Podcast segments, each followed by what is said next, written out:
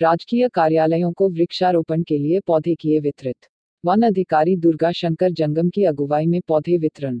झालावाड़ ज़िले के अखलेरा में हरित झालावाड़ के लक्ष्य को साकार करने के उद्देश्य से वन मंडल झालावाड़ की ओर से आमजन को वृक्षारोपण के लिए प्रेरित करने के लिए चल रहे अभियान के तहत सरकारी कार्यालयों में निःशुल्क पौधे उपलब्ध कराए जा रहे हैं। अखलेरा क्षेत्र में भी पौधे उपलब्ध कराए गए।